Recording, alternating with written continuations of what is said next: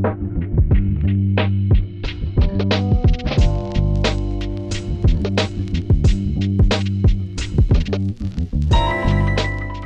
привет! Мы находимся в студии Red Barn, и вы слушаете «Жилищный фонд» – подкаст о культурной истории дома.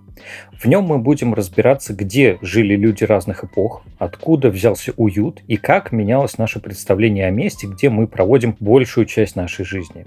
Меня зовут Александр Дединкин, я искусствовед, а со мной в студии архитектор и урбанист Елена Пудова. Всем привет! Спасибо огромное за представление.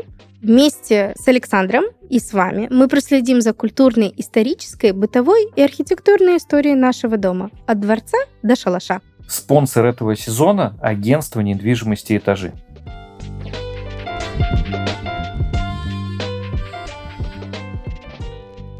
И сегодня у нас, Лена, с тобой довольно сложная тема. Мы сегодня будем говорить о непонятном стиле, который все называют по-разному. Кто-то называет его большой стиль, кто-то называет его сталинский ампир, кто-то называет его неоклассический конструктивизм. В общем, все расходятся во мнениях, как он называется, но совершенно точно все согласны, что это такое очень идеологизированное искусство, в котором очень много символики, в которое, которое такое пышное, яркое, кричащее даже. Угу. И вот об этом нам сегодня с тобой нужно попробовать поговорить. Как мы с тобой его назовем все-таки? Большой стиль, ампирский, сталинский ампир? Как у тебя через сердечко ну, проходит? Я думаю, что самое нейтральное, что мы можем с тобой назвать, это большой стиль. Он точно был большим и точно был стилем. Логика прям вошла в наш подкаст. Отлично. В самом начале этого рассказа нам нужно вообще поиграть немножко в такую игру перевертыш. Мы уже в наших прошлых подкастах говорили немного об архитектуре, которая была на самой-самой заре советской власти. В 20-е, в 30-е годы ее называют иногда авангард, иногда конструктивизм. А, в общем, это точно была архитектура, которая отрицает прошлое и строит что-то новое, новую жизнь для нового человека. Мы говорили с тобой про дома коммуны, про такие вот дома, которые прям должны управлять нашей жизнью. А потом что-то происходит, бац, и мы начинаем снова строить колонны, всякие украшения, башенки, лепнину. И вот это все и называется неоклассикой большого стиля. И при этом искусствоведы, когда начинают рассказывать, какие элементы он в себе соединяет, то тут как это надо на одном дыхании. Значит, Лена, загибай пальцы. Ага, подожди, подожди, он вытащу из кармана. в себе элементы Ренессанса, барокко, ампира, стиле эпохи Наполеона III, позднего классицизма, постконструктивизма, ар-деко и неоготики. Мне кажется, у меня пальцы закончились. Вот, и все это очень величественно и помпезно. И роскошно. И роскошно. И монументально. А самое главное, я, когда рассказываю на лекциях про эту архитектуру, я обычно этим заканчиваю, но сейчас я расскажу в самом начале. Мое любимое здание вот этого стиля, мы его, собственно, почему еще с тобой называем большой стиль, потому что он не только у нас был, он еще в разных других государствах был, и мое любимое здание этого стиля, ты никогда не угадаешь какое. Даже стараться не буду. Это здание Пентагона в США. Точно. То... О, ну это прям попадание в сердечко, я думаю, это прям. Для многих это, кстати, будет сюрпризом. Да, да, это действительно для многих является сюрпризом, что, в общем, всеми так любимые и знаменитые семь сталинских высоток в Москве и здание Пентагона это, в общем-то, один архитектурный стиль. Тарам-парам-пам, фьють. Да, и у этого стиля есть э, такая темная сторона, о которой обычно не говорят. Но мы сейчас о ней постараемся очень аккуратно поговорить. А вот этот стиль, он приходит на смену модернизму, конструктивизму и авангарду, которые были а, в Европе после Первой мировой войны такими более бюджетными, более спокойными, более социально ориентированными стилями. А когда вот это послевоенное восстановление заканчивается, в архитектуре начинает хотеться чего-то большего, что-то добавить, какой-то красоты, живости. Вот появляется ар-деко, появляются в архитектуре металл, золото, всякие росписи, мозаики красивые. И как раз на фоне этого, как и бывает всегда в европейской культуре, вспоминают про классику. И начинают строить снова здания с портиками, с колоннами. Но почему-то так случается, что в Европе к концу 20-х годов вот стиль авангарда, стиль э, модернизма, он начинает очень плотно ассоциироваться с идеями социального равенства, идеями равенства всех людей, ну, то есть с идеями, близкими к коммунизму. Угу. И вот этот архитектурный стиль с колоннами, с украшениями, более дорогой, более возвышенный, опирающийся на европейскую историю, он начинает активнее всего произрастать в тех странах, которые являются антагонистами коммунистической России. В первую очередь в Италии и в Германии. Ну, а мы с тобой из истории знаем, что в Италии и в Германии в 30-е годы ничего хорошего не происходило. И вот таким образом такой стиль э, к моменту начала Великой Отечественной войны и Второй мировой войны начинает очень плотно ассоциироваться с тоталитаризмом. И, по сути дела, в Европе даже возникает такая метафора, что это тоталитарный стиль. И вот после войны он везде исчезает. То есть здание Пентагона так вот удачно в 1940 году закончили строить, вроде бы тогда, когда это еще было модно и популярно, а после войны уже ничего такого не строили. И произошло такой перевертыш случился. Вот тот модернизм, конструктивизм, простой лаконичество, он стал э, ассоциироваться теперь с идеями как бы социального государства, социального равенства, демократичности, и он стал новым стилем западного мира. А вот этот стиль тяготеющей классики, он стал тоталитарным, ассоциирующимся с тоталитарными режимами, ну и остался только в Советском Союзе. А здание ООН уже в 1947 году начали строить в стиле модернизма. Ну, получается такое прям очень зеркальное друг друга отражение. Ну, как ты и правильно говоришь, прям перевертыш-перевертыш. Да, и мы про это иногда помним, иногда забываем, когда смотрим на эту архитектуру. Но вот, мне кажется, про это точно нужно знать. Угу. Но ты знаешь, если мы сейчас говорим про нашу реальную реальность, популярность большого стиля, ну, можно я буду говорить по-бытовому, по-российскому, популярность Сталинок, она никуда не уходит. Вот что удивительно, на почти всех платформах, где продается та или иная недвижимость, там обычно даже отдельный разделчик «Недвижимость в Сталинках». Ну и там, соответственно, ссылочки с всякими вариациями. То есть популярность в народе, она прям никуда не делась. И я, между прочим, ну, прекрасно понимаю потребителей, почему они хотят жить в подобном архитектурном, так скажем, стиле. Потому что у него были, ну, такие особенности, которые мы не всегда даже в современных-то наших, как я говорю, муравейниках и, как многие говорят, человейники, можем встретить. То есть это такое уникальное сооружение, которое до сих пор не потеряло, ты знаешь, актуальности. И спрос таки большой. Настолько большой, вот буквально сегодня я зашла на сайт с объявлениями и посмотрела, сколько стоит квартира в самой, наверное, знаменитой Сталинке Москвы, да, ты знаешь, высотка на Котельнической набережной. Да, конечно. Вот эта красивая, которая, наверное, по множеству фильмов наших прошлась, там в Москва слезам не верит, ее красиво показали и так далее и тому подобное. Знаешь, сколько она стоит? От скольки там начинается квартира стоимость? Ну, я думаю, в ней примерно столько же цифр, сколько в номере телефона. 86-120 а, миллионов. Ну, там в зависимости от ремонта, вот которые похуже, там 86 миллионов, которые получше, там 120. Вот, это те, которые мы видим, а есть еще закрытые продажи. Нормально. Нормально, нормально, да, это как бы ценничек. И причем я могу сказать, что в своем родном городе, городе Магнитогорске, так скажем, начало его строительства как раз-таки попадает к становлению большого стиля, когда он прям пышным цветом рос в наших городах, у нас есть целые районы, которые застроены только сталинками. То есть ты попадаешь туда, и ты такой просто невообразимой красоте находишься. И они, вот данные районы, у жителей города достаточно популярны, потому что они очень зеленые. Там не такая высокая этажность, там в районе 5-7 этажей, там очень неплохая социальная инфраструктура, потому что микрорайончики созданы таким образом, что почти в каждом микрорайончике там детский сад, школы и так далее и тому подобное. Ну, то есть классическая такая сталинская застройка.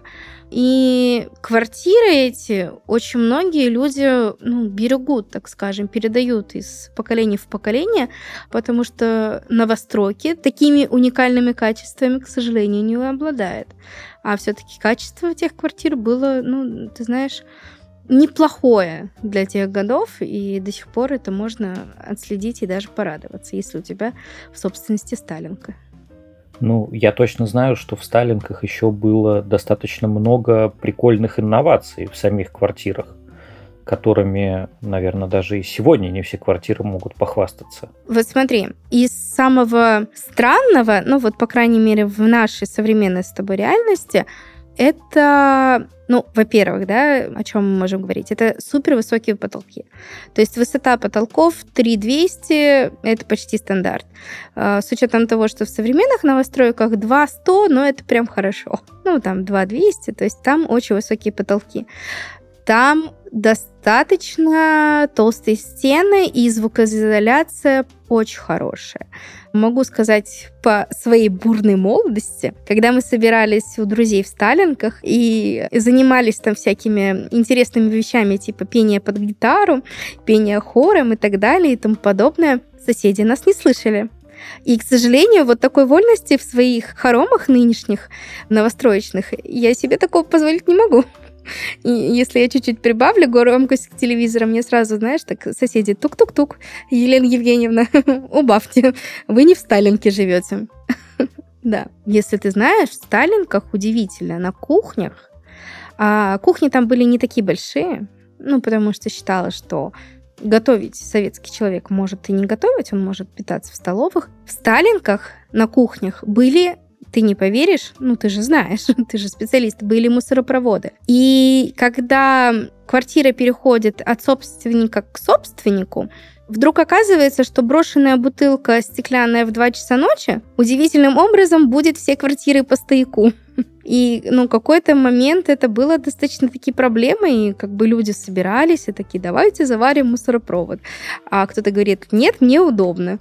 И это, ну, такое выливалось в некие такие конфликтики. Опять-таки, здесь стоит, мне кажется, разделить дома, которые были построены, так скажем, для большинства людей в данном стиле, и, так скажем, номенклатурные дома.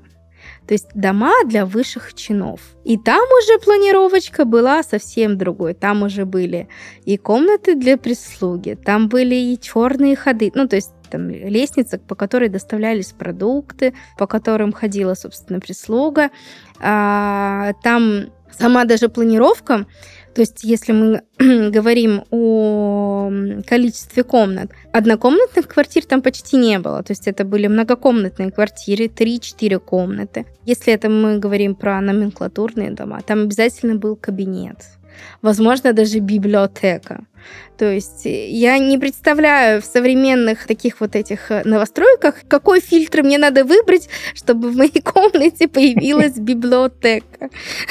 Я просто не понимаю, ну как бы такого нет. Нет, мне кажется, такой фильтр может существовать, но там, э, знаешь, как будет, типа, я хочу трехкомнатную квартиру, я хочу то-то, я хочу то-то, и еще библиотеку, и у тебя все схлопывается до одного какого-нибудь варианта. И то не факт. Ну, то есть... то в соседнем городе. Да-да-да, в соседнем городе где-нибудь вот. Ну, в Сталинках это было. То есть предполагалось архитекторами, да, то есть они прописывали сценарий жизни жильцов данного дома о том, что э, жильцу потребуется кабинет, так как это чиновник, да, потребуется библиотека, потребуется, ну, какая-нибудь комнатушка для прислуги, а, допустим, прекрасный дом на Котельнической, ну, тот же самый, если мы вернемся, там прекрасные парадные. Там просто, ну, это чудо какое-то. И, кстати, в этом доме находится кинотеатр. Он платный, но там можно посмотреть ретро-фильмы. Это просто какое-то волшебство.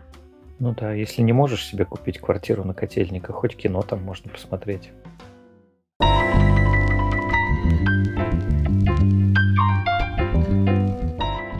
Добро пожаловать в рубрику «Жилищные истории». Здесь мы разберем, как развивалась культура недвижимости на протяжении всей истории и на какие жертвы порой приходилось идти людям, чтобы жить в доме своей мечты.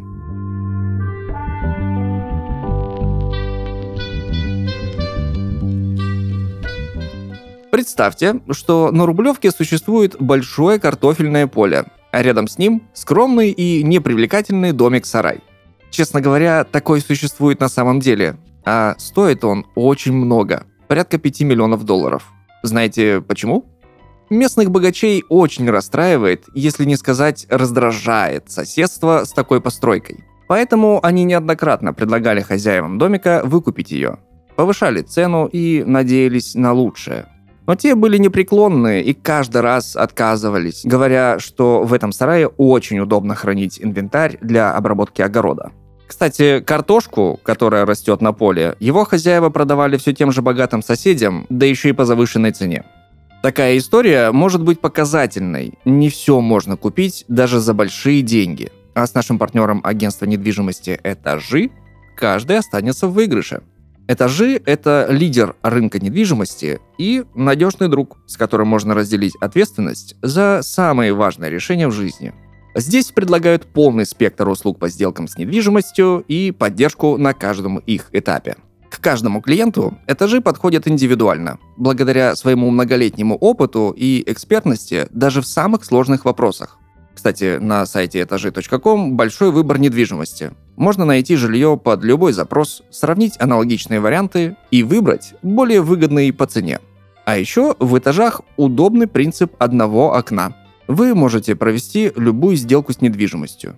Продать, купить, снять, а также решить сопутствующие задачи. Например, оформить выгодную ипотеку, застраховать недвижимое имущество, оценить объект и не только – все ваши сделки будут комфортными, а если неприятные вопросы все-таки возникнут, эксперты этажей помогут их решить с максимальным соблюдением ваших интересов.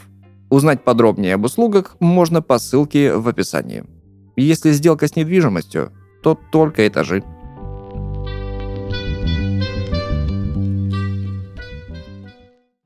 Как же закончился наш прекрасный большой стиль?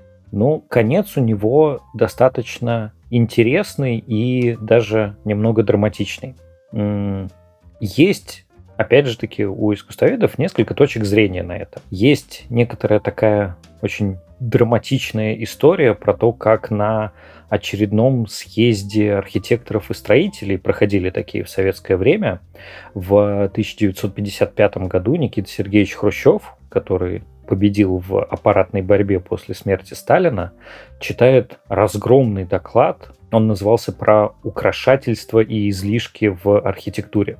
И там, видимо, кто-то из референтов Хрущева провел достаточно интересное исследование они посчитали, что если с типичного сталинского дома снять вот эти все прекрасные украшения, лепнину, а, красивые сандрики над окнами, ну, в общем, все то, за что мы их любим и то, из-за чего мы их так легко узнаем. Если все это с дома снять, то его строительство подешевеет на 30% для социалистической экономики это, ну, в общем, это нам сейчас, когда мы видим что-то дешевле на 30%, просто менее красивое, нам кажется, что это удачная покупка. А для социалистической экономики, ну, вроде бы такая странная апелляция к деньгам, но она сработала. И появился особый тип сталинок на какое-то время. Они получили такое полуофициальное название «обдирные дома». Это дома, с которых ободрали украшения. И такие обдирные дома могут быть двух типов. Дома, с которых ободрали украшения с дворовой стороны, вот прям можно подойти к такому дому, он с улицы такой красивый, с лепниной, с э, какими-нибудь кистями, гроздями фруктов, э, овощей и прочего, а заходишь во двор, там просто кирпич. Либо полностью обдирные дома, с которых содрали вообще все. Но это был только первый шаг. Далее произошло самое важное нововведение в советской архитектуре. Оно заключалось в том, что существующая к тому моменту Академия архитектуры и строительства была переименована в Академию строительства и архитектуры. И это было самое существенное изменение. Вроде бы всегда подразумевалось, что архитектор должен быть на первом месте. Он придумывает, а строитель уже по придумке строит. А тут на первое место встал строитель. И вполне была нормальная такая ситуация, чтобы там при защите очередного проекта здания эксперт-строитель мог говорить, ну, это сложно, это мы строить не будем. И вот так мы пошли по пути упрощения, упрощения, упрощения и пришли к домам, которые уже были названы в честь Никиты Сергеевича Хрущева. Хрущевками. Совершенно верно. А, причем хрущевки бывают и панельные, и кирпичные, но вот сначала ободрали сталинки, потом стали удешевлять, удешевлять, уменьшили высоту потолков, кстати, до двух с половиной, которых вполне достаточно. Уже убрали всякие кабинеты, библиотеки, большие просторные парадные, и превратилось это все в крайне утилитарное жилье. Ты знаешь, я до сих пор у меня в глазах стоят нормы, то есть чтобы, так скажем, наши слушатели с тобой понимали, а, это же, это, да, да я их тоже люблю, ты это понял, строительные ты нормы понял. и правила. Давай расскажем. То есть э, ученые, архитекторы собрались и рассчитали, сколько сантиметров человеку надо, чтобы вытереться полотенцев. Ну, то есть вот взять полотенце, завести за спину и потереться. То есть там условно 70 сантиметров. Значит, ванна должна была быть шириной 70 сантиметров. Они посчитали, сколько домохозяйке требуется сантиметров, чтобы приготовить борщ. Ну, то есть максимальное количество сантиметров. То есть вот она порезала лук, там налила бульон, и эти количество сантиметров максимально минимальные. А потом было рассчитано, сколько у человека должно быть пар носков. Футболок, ну, тогда еще не футболок, рубашек, штанов и так далее. От того количества одежды рассчитывается размер шкафа. И значит, вот у нас такая ниша под шкаф, может быть. То есть прям максимум по минимуму. И вот эти картинки, которые иллюстрируют, там обычно такой нейтральный человечек нарисован, и там он машет руками, там что-нибудь делает. Это очень интересно, это прям целая научная работа, и это всегда вызывает у меня какие-то ассоциации с огромнейшим трудом. То есть, чтобы создать вот эти хрущевки, был проделан просто ну, титанический труд, потому чтобы рассчитать жизнь человека по минимуму. Прям максимально ну, минимально. Надо еще сказать, что там была рассчитана не только жизнь, но и смерть человека, потому что было посчитано, сколько нужно места, чтобы вынести из квартиры гроб. Да, есть такие картинки, там прям иллюстрация, как вот этот вот шестиугольник э, трагичный, как и вот его провести по всем э, дверям. Да, вот оно такое было. Ну, еще важно отметить, что со сменой э, вот этой архитектурной парадигмы, с завершением большого стиля, когда жители Сталинок, ну или не жители Сталинок, а просто люди стали переезжать в новые, э, давай скажем мягче, более компактные квартиры, э, то изменилась и мебель. И та мебель, которая стояла в сталинских квартирах, она уже не влезала в хрущевские. И появились новые потрясающие, любимые нами э, объекты стенки. мебели, например, шкафы-стенки или раскладные диваны. Это же все тоже тогда появилось. Да, да, да, да. Столы, которые раздвигаются. Да, да? Мне кажется, да. у каждого был в какое-то время вот этот знаменитый коричневый стол, который раздвигается своими крыльями. Ну, прелесть чудесная. А, между прочим, ну, то есть над разработкой вот этой мебели, вот этого дизайна работали целые институты. То есть это прям подвиг мысли. Как сегодня, да, вот э, люди воспринимают сталинки? По-разному, ты знаешь, вот прям очень по-разному. Тот прям фанат, потому что я достаточно близко работаю с э, риэлторской вот этой сферой, да, и я четко понимаю, что есть люди, которые я буду жить только в сталинках, потому что меня устраивает высота потолков и прекрасная звукоизоляция. И представляешь, людям, в принципе, параллельно если можно так сказать, на то, что перекрытия там уже ну, могут быть с проблемками, что там могут быть проблемки с проводкой, потому что она уже не рассчитана на то количество электроприборов, если она особенно ну, старая, да, а, на то гигантское количество электроприборов, которые есть в каждой современной семье. Ну и, соответственно, Сталинки сейчас для так скажем, молодого поколения это уже не приоритет. Вот удивительно, но фанаты Сталинок это вот, ну, более старшее поколение, как я называю это, серебряный возраст. А вот... Да, да. да? Моя мама большой фанат Сталинок. Слушай, она мы вот тоже прям, родители. Когда я покупал себе квартиру, говорила, Сталинка. посмотри Сталинки, посмотри Сталинки, там есть хорошие варианты. Да, да, да, самое а мне лучшее. вот как-то субъективно не очень нравится. Ты знаешь, вот э, аналогично. Я как бы больше за квартиры с большими кухнями, студиями и так далее, чтобы они были более просторные, а как бы на высоту потолка не особо я бы акцентировала внимание. Плюс еще надо, ну, как бы отметить, что как бы мы не восхищались э, данным стилем, все-таки это устаревшее жилье. Да, им 50 э, лет, 60 лет, 70 лет. И в конце концов они потребуют и капитального ремонта, или реновации. Потому что срок жизни ну, такого здания, строения или сооружения, ну, сто лет. Потому что все равно перекрытие надо будет менять, надо будет, возможно, менять даже несущие стены. И, к сожалению, сталинки в данный момент это ну, не являются прям вот таким вот самым лаковым кусочком рынка недвижимости. Ну, ну естественно, кроме высотки на Котельнической Ой, господи, ты что, 120 миллионов это мне надо органы продать свои, твои и мужа. А почему, кстати, они такие дорогие? Ну, дико дорогие, потому что уникальные. Потому что сталинок у нас, ну, всего ничего. Их не так много по Москве. Выбор не такой большой. И люди не, не спешат менять жилье оттуда. Немногие избегают. В основном там все-таки проживают, как я уже повторяюсь, люди серебряного возраста. Они не очень любят менять место своей дислокации, и поэтому спрос рождает предложение. Большая очередь на Сталинке, и вот у нас за 120 лямов красивая квартирка на котельниках. Ну, стоит отметить, что я думаю, что все-таки эта квартира на котельниках отличается от обычной такой среднестатистической трешки в Сталинке чуть большим, наверное, качеством и строительства, и того, что мы видим там внутри.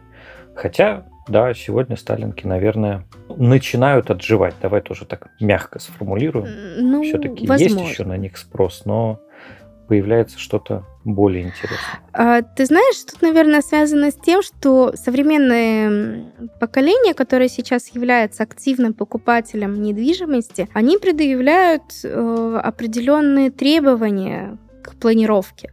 Они предъявляют определенные требования к благоустройству.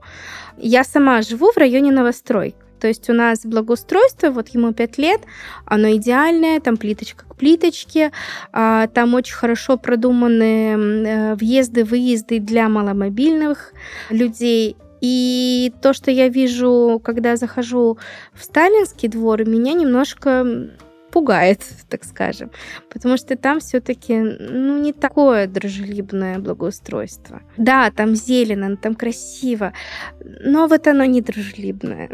Ну да, оно скорее какой-то меланхолией располагает. У меня есть несколько таких домов а, рядом со мной, и там такие очень действительно утопающие в зелени дворы, но в них какой-нибудь когда-то стоял фонтан красивый, это было очень популярно, там фонтаны во дворах, а, но сегодня он уже превратился в такой безжизненный монумент этого фонтана. Ну да, и, кстати, с условием того, что там все-таки живут определенного возраста люди, там редко встретишь на игровых площадках детей что удивительно, да?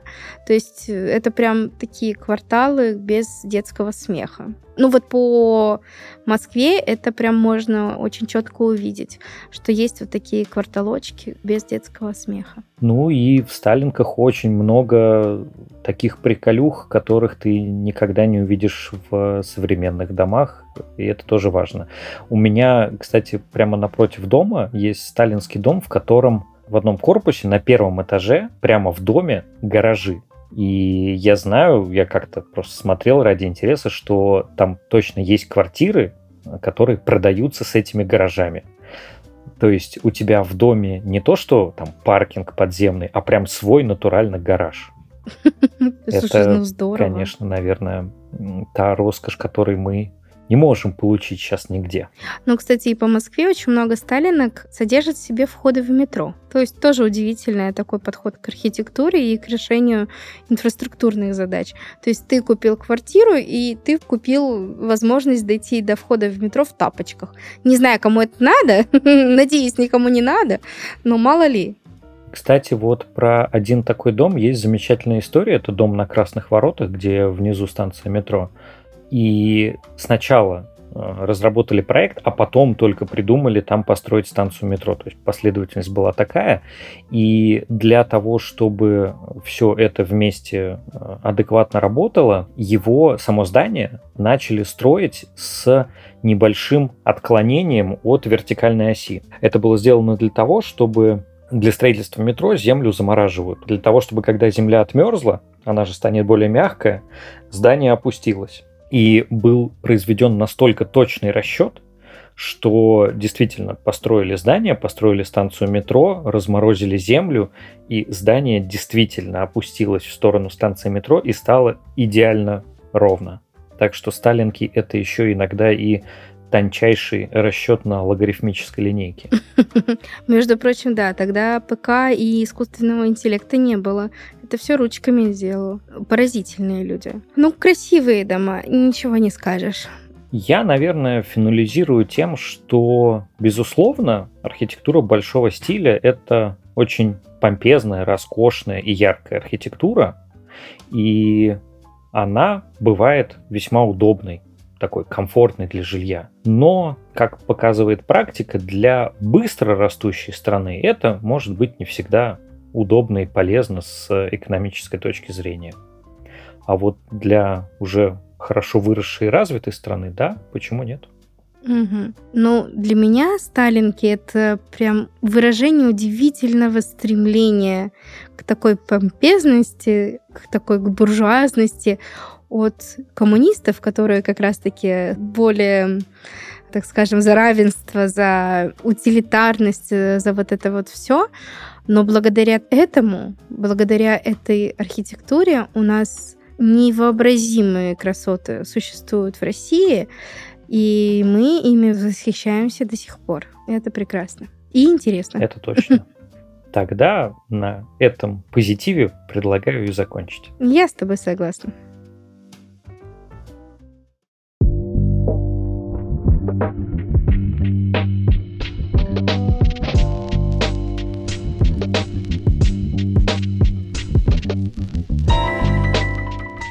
Дорогие друзья, вы слушали подкаст «Жилищный фонд». Подписывайтесь на нас на всех платформах для прослушивания подкастов. Увидимся на следующей неделе. Пока-пока. Пока-пока. thank you